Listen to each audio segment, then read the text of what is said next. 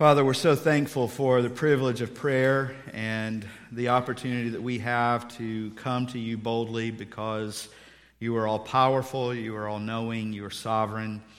And Lord, we come with great confidence, not because of ourselves, but because of you. And we thank you, Lord, for your Son, Jesus. We thank you for the sacrifice, the atonement on the cross for our sins for the resurrection that we celebrate um, again today and each and every weekend, and especially this weekend as there's people that are planning to attend church on Easter who normally don't. We pray, God, that you would help us this week to be inviting people to come and be a part of the service so that they can hear the gospel. We pray, Lord, that this would be a week where people come to faith in Christ. Uh, we pray, praise you and thank you, Lord, for the Word of God that we have that we're able to open. We're thankful for the church of God, the family of God, and to bear one another's burdens. And tonight we, we bear the burden of Dr. Clark and Miss Pat and Jaden and, and their whole family, Braden. Um, Lord, we pray that you would be with them, with Patrick and the whole family. We do minister to them tonight as only you can. They're in the hospital room. And Lord, we do pray that you would touch Jason, that you would raise him up. We pray, God, that you would be with Noel, uh, Sewell, and Lord, all the tests that she's going through. I pray, Lord, that they would be able to identify her problem. I pray for Brother Noel Burke as well, and pray for the testing tomorrow. Pray, Lord, that you would touch him and and raise him up. Thank you for the blessing and encouragement he is to our, our church family. And Lord, we do lift up Miss Holly to you tomorrow, baby Ezekiel. We pray for a safe and healthy delivery. We pray, God, that you would uh, just be with them. We pray, Lord, that you would continue to be with Caroline McClellan, Lord, and, and um, the cancer there and also the surgery. We pray, Lord, that you would allow that to happen quickly. And we pray, Lord, that you would continue to pour out your grace and your strength and your peace upon her and her family. I pray for little Ripley, Lord, that you will continue to touch him. And Lord, help him to get over this COVID so that he can have the needed surgery as well. Um, Lord, we do lift up those once again to you who lost loved ones this past week. Um, Lord, in, in Nashville and the shooting and also in the accident at Fort Campbell, we pray, Lord, that you would be with their families. We pray this week as services are held that, and as they have already been for some of them, that the gospel would go forth. Pray for Pastor Scruggs as he, Lord, ministers um, and also shares the gospel and ministers to their church family in his own grief. I pray, Lord, for Miss Norma as she has surgery this week. I pray for Jeremy Bow. I pray for Miss Norma Moody as she continues to recover from surgery. I pray for Brother Bobby Richardson, Lord, and the services this week for his father. I pray that you would minister um, to him as well. So many things going on, uh, so many heavy burdens. And Lord, we lay them at your feet. We cast our care upon you, knowing that you care for us. And we pray, Lord, that your spirit would just minister we're limited in our human flesh. We're, we have limits, and yet we know that uh, you go way beyond that. And so we're asking that the Spirit of God would do what we cannot do. And pray, Lord, that we would be faithful to pray about these things and to encourage these within our church family. In Christ's name we pray. Amen. Well, Galatians chapter 5 this evening in our series of Resolved. And tonight I want to talk about a very practical thing. If you're not careful, this will be one of the sermons that you sit through, you hear, you leave, you forget about. It doesn't affect your life. Maybe it's familiar to you. Um, it's just one of those things that is a lot easier to teach than it is to apply. So I pray that you will take what you hear tonight and you will put it into practice this week, and, and maybe something that is said tonight will uh, jog your memory and will help you as you go throughout life and through this week. I believe it is one of those, those scriptural principles that is crucial to our everyday lives. I, I believe this that my, my parenting and my job as a pastor, my ministry as a pastor, and as a spouse to Kim, all of that uh, depends on this one thing, and that is being filled with the Spirit of God, walking in the Spirit. The opposite of that is, is walking in our flesh. And, you know, the, the, the gift of free will is something that we see in this battle that goes on because uh, we have two options as, a, as Christians. At the moment of salvation, we receive the Holy Spirit and we received a supernatural ability to live beyond just our flesh and to be able to say no to sin and be able to say yes to the things that we need to say yes to in our life. But we also have the option to quench the Spirit, to not be filled with the Spirit, to walk after our flesh, and to fulfill the lust of our flesh. And so, Paul, all through Galatians, he emphasizes um, that salvation is a work of the Spirit, first of all.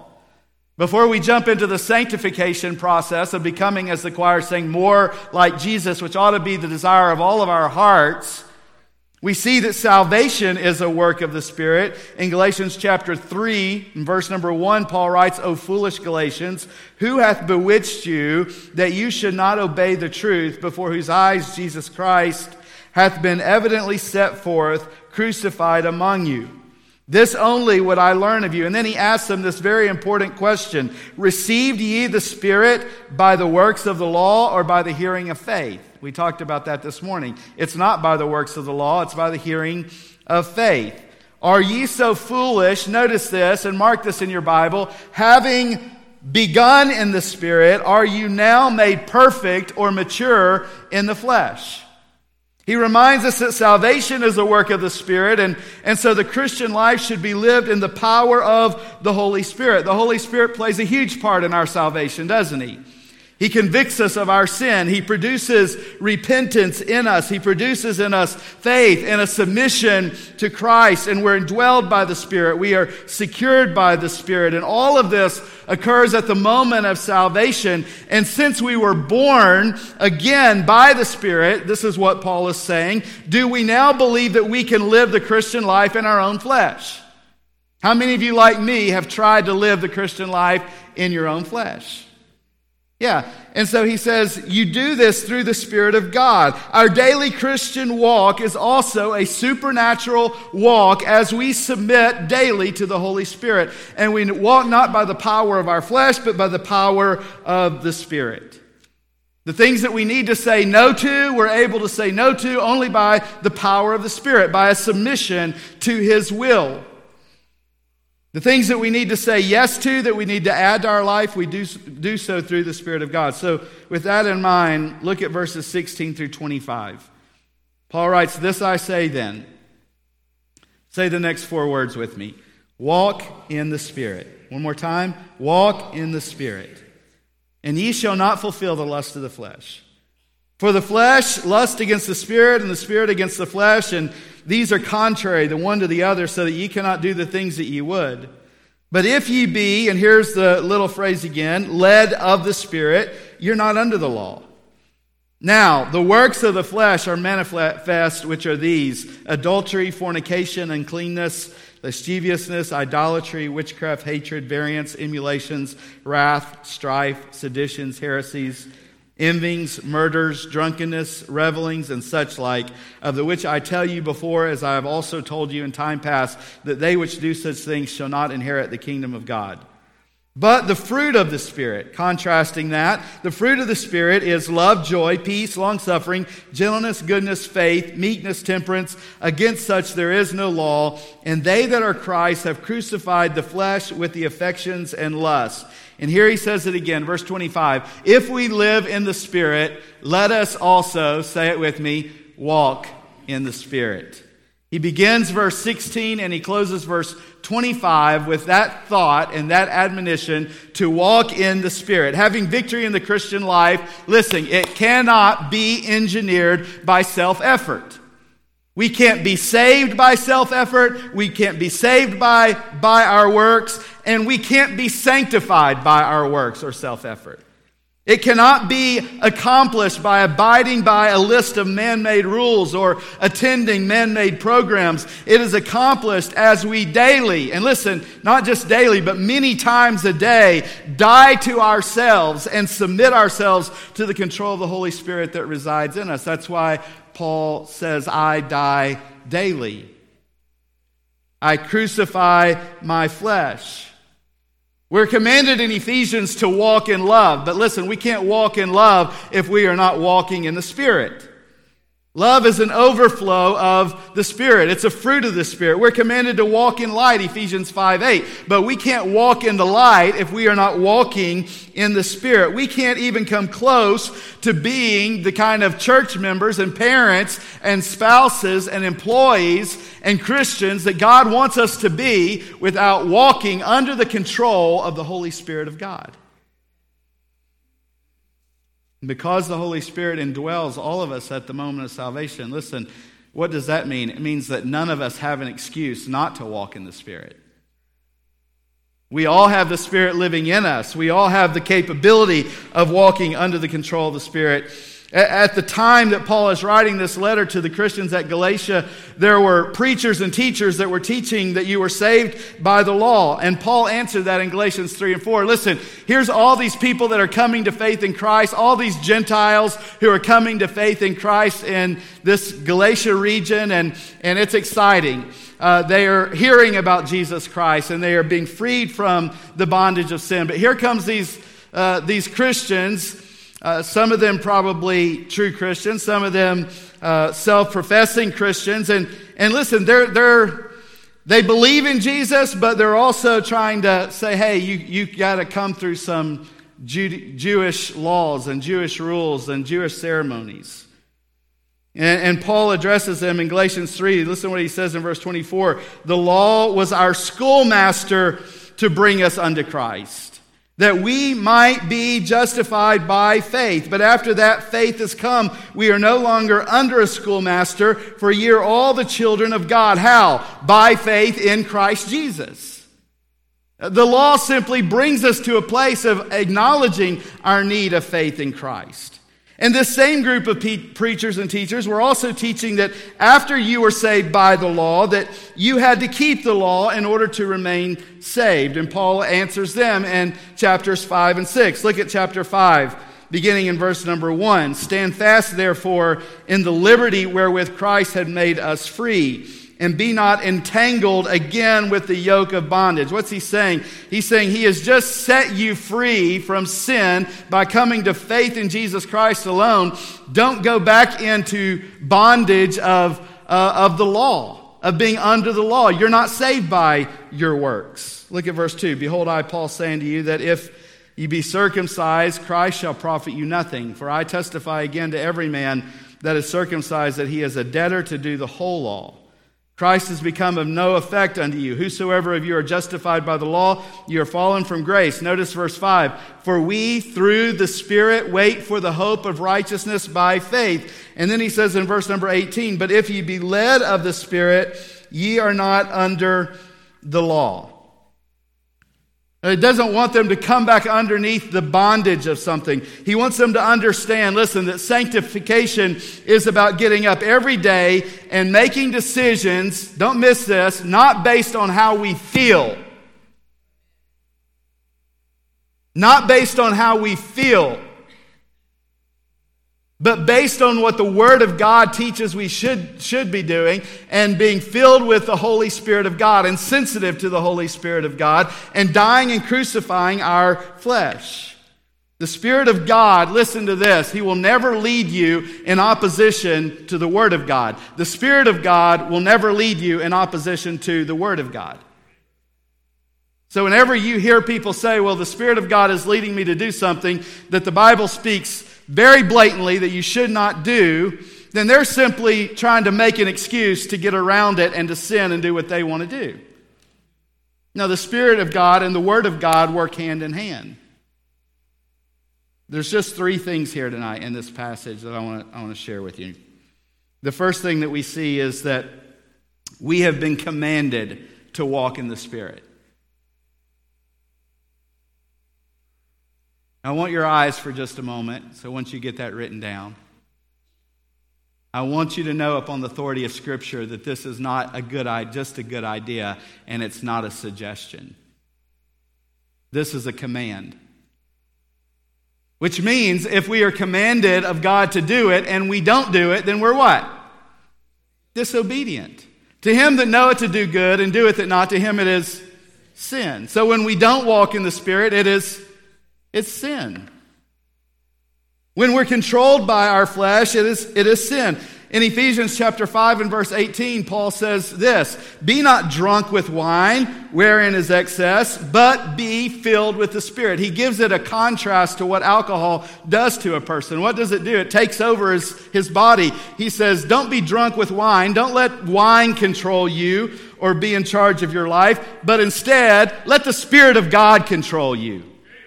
Let the Spirit of God determine what you do and don't do with your life. Seven times in this passage, he mentions the Spirit and he emphasizes that the flesh is defeated by being controlled by the Spirit of God. So, look, the Holy Spirit becomes our restrainer. He allows us to not do what we shouldn't. Romans 8 and 9, a great verse. But ye are not in the flesh, but in the Spirit, if so be that the Spirit of God dwell in you. Now, if any man have not the Spirit of God, he is none of his. For all of us who have received the Spirit of God at the moment of salvation, may we be reminded tonight that we have been commanded to walk in the Spirit. And when we don't, we're sinning. When we choose to be controlled by our flesh, when we choose to be influenced by the world rather than the Spirit of God, we're living in disobedience to God. So let's just be real practical, Sunday school practical with this. That if there is something in your life that you know that the Spirit of God does not want you partaking in and doing, and if you don't know that, as a child of God, pray about it, and I'm sure He'll give you the answer. He's not trying to hide His will. And if you're questioning it, there's probably a reason why you're questioning it. And so, if there's things in our life, if there is a sin or there is a weight that is weighing us down, or there is something that is affecting our witness for Christ, and the Spirit of God makes it clear that He wants that out of our life, then not to put that out of our life and to give in to what our flesh wants rather than what the Spirit of God wants is, is direct disobedience to God. That's hard, isn't it? But it's true. It's true. This is a command by God walk in the Spirit. The second thing that we see is that there is a conflict between the Spirit and the flesh. Verse 17 The flesh lusteth against the Spirit, or fights against the Spirit, and the Spirit against the flesh, and these are contrary the one to the other in other words, the flesh desires that which is in opposition to the spirit, and the spirit desires that which is in opposition to the, the flesh. There is a strong conflict here. This is what we refer to as the spiritual battle. Our flesh is strong and our flesh is stubborn, and it pushes on us every morning to give in to it. And one of the hardest things that we will ever decide to do is to say no to our flesh. When the Lord says, Hey, I want you to get up early and spend time with me, and the alarm goes off at five or six o'clock so that we can do that or earlier, you know what my flesh says? Snooze. Snooze. Snooze, snooze, snooze. So there's a battle that goes on there. And, and I either give in to what I know the Spirit of God wants me to do, or I give in to what the flesh wants me to do. And here is a very basic, simple key to it. You say, well, well, which one am I going to do? The Spirit, what the Spirit wants me to do, or what the flesh wants me to do? I'm going to give you a very simple answer, whichever one is the strongest. So if I'm feeding my spirit, if I'm spending time in the Word of God and I'm spending time with God in prayer and, and I'm gathering with the body of Christ and the things of the kingdom of God are of utmost importance to me and I'm pouring those things into my life, as Paul says in, in Ephesians 6, be strong in the Lord and in the power of His might. Or are you feeding your flesh? Are you starving your spirit? This is such an easy concept, but it comes down to this. The, the conflict that goes on between our spirit and our flesh really boils down to which one we're feeding the most.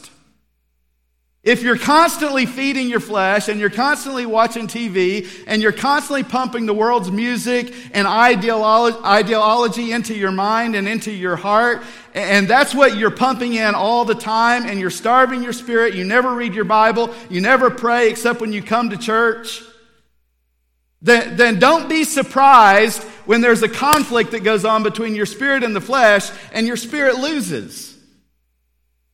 Because your flesh is stronger than your spirit. You know, if there's a, if there's a strong conflict going on in your life, you ought to thank God for that. Because that's a sign that the Spirit of God is living inside of you. Paul said in Romans 7 in verse 18, I know that in me, that is in my flesh, dwells no good thing. Someone said, Experience the pain of discipline now or experience the pain of regret later. Experience the pain of discipline now or experience the pain of regret later. Listen, if you're not in the habit of spending time in the Word of God and spending time in prayer and coming to church a lot more than you're used to, it's not just going to happen. You're not just going to wake up with it with one day, Brother James, with this desire that all of a sudden you have it.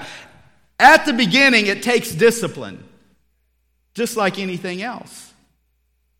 And Paul talks about that, that discipline.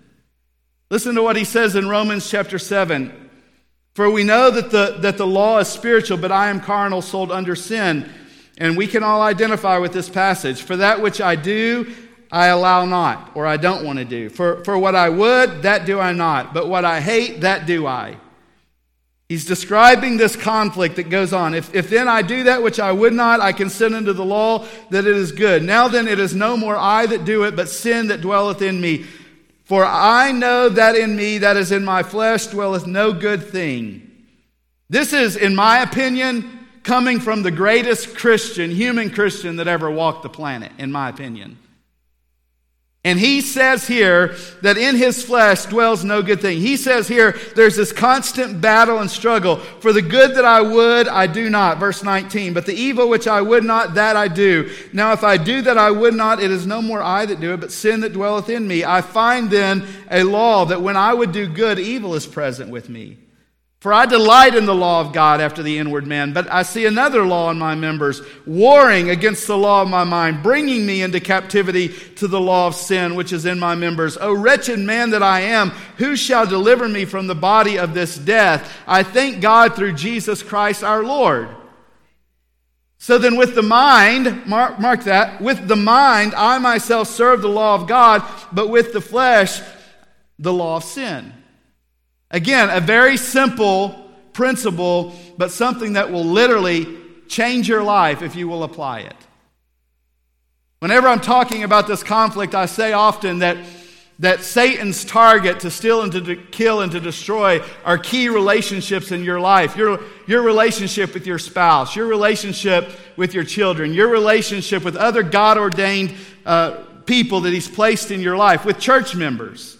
He wants to destroy those relationships. He wants to destroy your marriage. But the battleground where he tries to do that is the mind and the heart. Keep thy heart with all diligence, for out of it are the issues of life. Whatsoever is pure and just and lovely, think on these things. Philippians chapter 4 and verse 8. Look, this is where it's win or loss.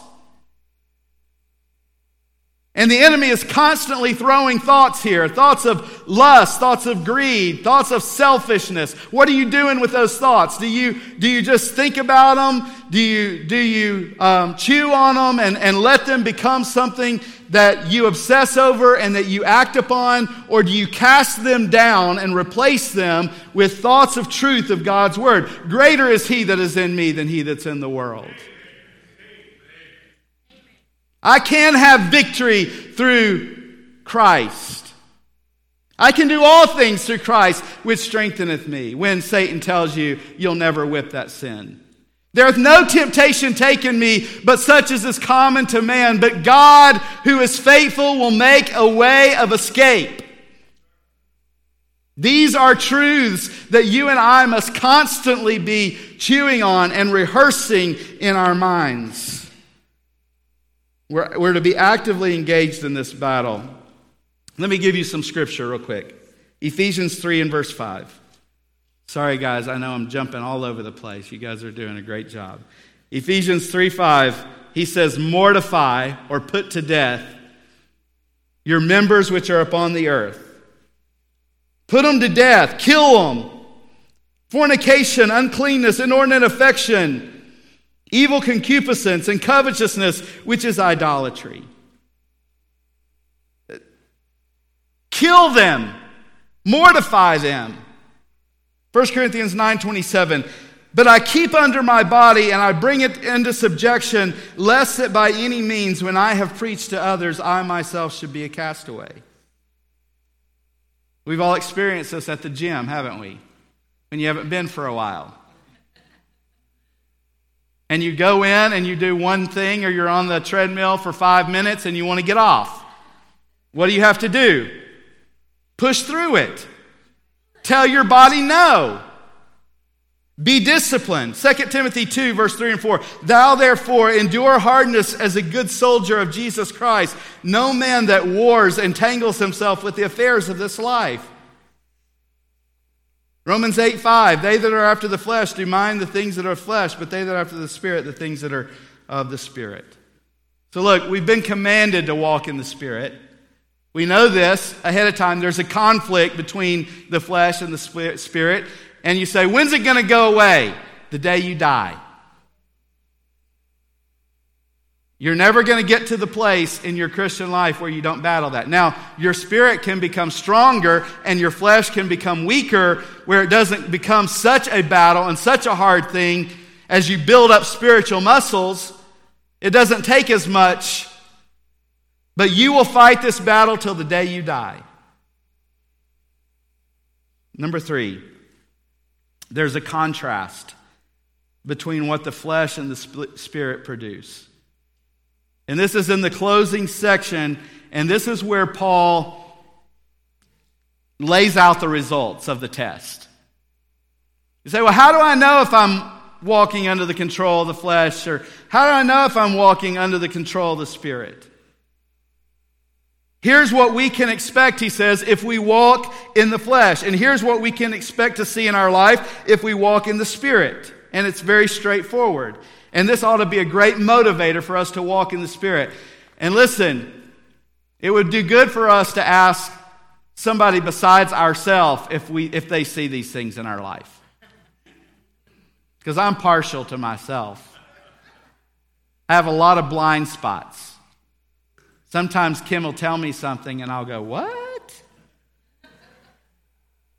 That happened this week, I think. But she sees it a lot easier than I do. But if you want to know whether you're walking in the flesh or the spirit, he says this, these are, these are the, the fruits, these are the results of whether you're walking on, in the flesh or walking in the spirit. And we like to blame other things, don't we? We like to blame other people. We like to blame the society in which we live in instead of, of taking personal responsibility for our own faults and failures. The results of walking after the flesh, verses 19 through 21. Let's look at them. And we're not going to, we could spend three weeks on each of these talking about them. But let me just list them. And this isn't just acting out, this is in our minds as well. If these things are frequently popping up in our life, we're walking after the flesh adultery, fornication, uncleanness, lasciviousness, idolatry, which is putting anything above Christ, seeking anything before the kingdom of God, witchcraft, hatred, variance, emulations, wrath or hatred, strife, seditions, heresies envyings, murders, not just the actual act, but in your mind, drunkenness, revelings, and such like. Here's your homework because I'm not going to go through and define all these. Go study those this week. And ask yourself and, and ask someone close to you if these things show up in your life. Mark 7, verse 20 says this that which cometh out of the man, that defileth the man. For from within, out of the heart of men, proceed evil thoughts, adulteries, fornications, murders. All these things come from within and defile the man. Listen, man is not corrupted because of our environment. Our environment is corrupted because of man. Let's stop blaming it on everything else other than ourselves. And let's look inside and fix the problem from within.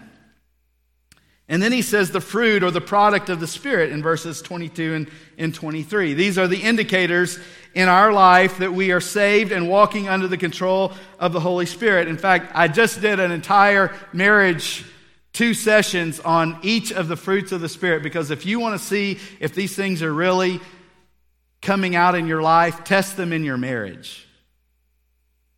Test them in those close, most unguarded relationships.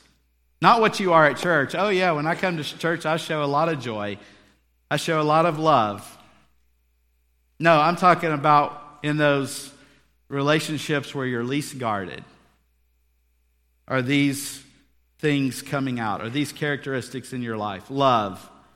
Of course, that's agape love, self sacrificing love, not carnal, fleshly love. Joy despite circumstances.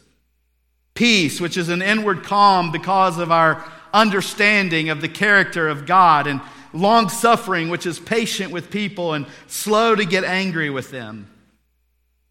Gentleness, kindness, and tenderness. Goodness, moral and spiritual excellence. Faith, faithfulness, really, the word. Trustworthy, steadfast are we faithful? Are we good? Are we gentle? Are we patient? Are we peaceful? Are we joyful? Are we loving? What about meekness, humility, lowliness? Submissive and having a teachable spirit, or do you know it all? Nobody can tell you anything. You've always got the answer. Your spouse can never help you because you've always got the answer. And then what about this one? Temperance. Self control.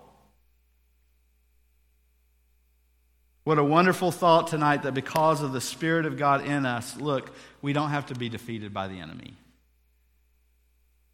That the thought tonight is not a depressing thought, it's a thought of victory. You and I have the Spirit of God living inside of us as believers to do something supernatural, to, to have the love of Christ, which the world cannot have, to have a joy despite our circumstances, which the world cannot have, to have a peace in our heart no matter what's going on around us because of, of our understanding of the character of God, to be patient with people where lost people don't have. We have these supernatural abilities through the power of the Spirit of God if we will simply die to our flesh and submit to the Spirit of God. That ought to give us encouragement as we walk out of here tonight. The question tonight, and it really boils down to this are we disciplined enough to feed our spirit? Are we disciplined enough to starve our flesh? Feed your spirit, starve your flesh. Your flesh comes up and says, I want this. I want to watch this. I want to listen to this. I want to partake in this. And your spirit says, no. Then tell your flesh no. Surrender to the Spirit of God. Pray in that moment that the Spirit of God will give you strength to do what you know you need to do. Let me close with 1 Peter. Go over there real quickly. 1 Peter chapter 1.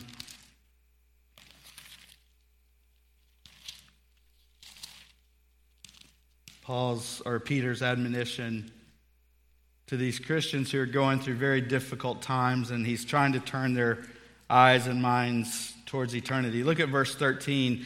Yea, I think it meet as long as I am in this tabernacle, this flesh, to stir you up by putting you in remembrance. I need to remind you of some things.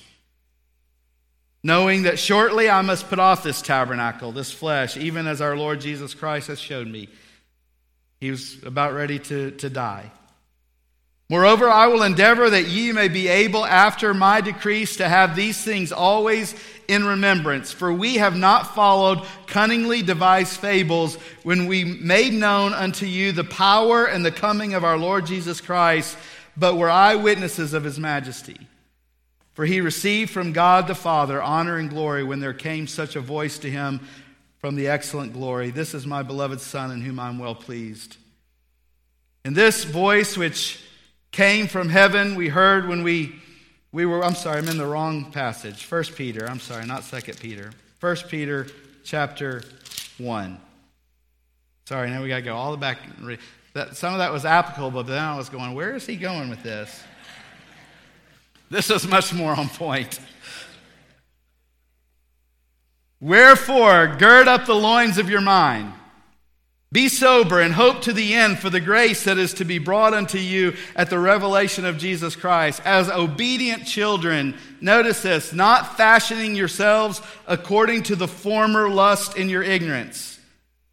But as he which hath called you is holy, so be ye holy in all manner of conversation, conduct.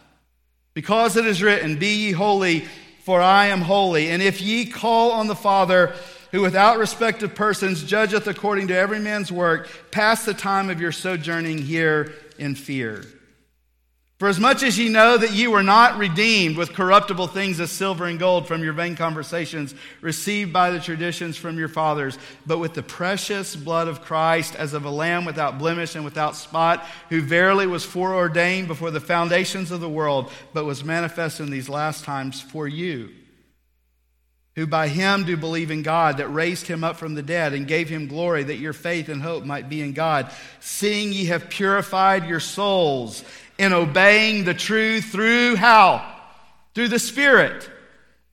Notice that again. Seeing ye have purified your souls in obeying the truth through the Spirit unto unfeigned love of the brethren. See that ye love one another with a pure heart fervently being born again, not of corruptible seed, but of incorruptible, by the word of God, which liveth and abideth forever. For all flesh, this is what we were talking about this morning. All flesh is as what? Grass. It's going to die. All the glory of man is the flower of grass. The grass withereth, the flower thereof falleth away, but the word of the Lord endureth forever. And this is the word which by the gospel is preached unto you. Purify your hearts, purify your minds. Learn to say no to the flesh, learn to say yes to the Spirit. And listen, it'll change every relationship you have. It'll change your marriage. It'll change your relationship with your children. It'll change your relationship with other believers in Christ. It'll change your witness in the world when these fruits of the Spirit are coming out of your life because of your walk with Christ and your submission to the Spirit. Father, thank you again for your word. I pray, Lord, that as we leave here and we go out, that we would be Christians who are filled with your Spirit, who walk in the Spirit, who crucify our flesh. And Lord, I pray that you would help us as you have instructed us through Peter to, to be holy and we know, God, that that is not something that we just are outwardly, that it is what we are inwardly. Give us holy hearts and holy minds. And Lord, I pray that you would help us to be committed to the daily disciplines, the study of your word, prayer, the sensitivity to the Spirit of God. God, help us not to be so busy that we don't every day pray to be filled with the Spirit of God. And many times a day to die to ourselves and to walk in your Spirit. Keep this before us each and every day. We might have an impact for the gospel. In Christ's name we pray. Amen.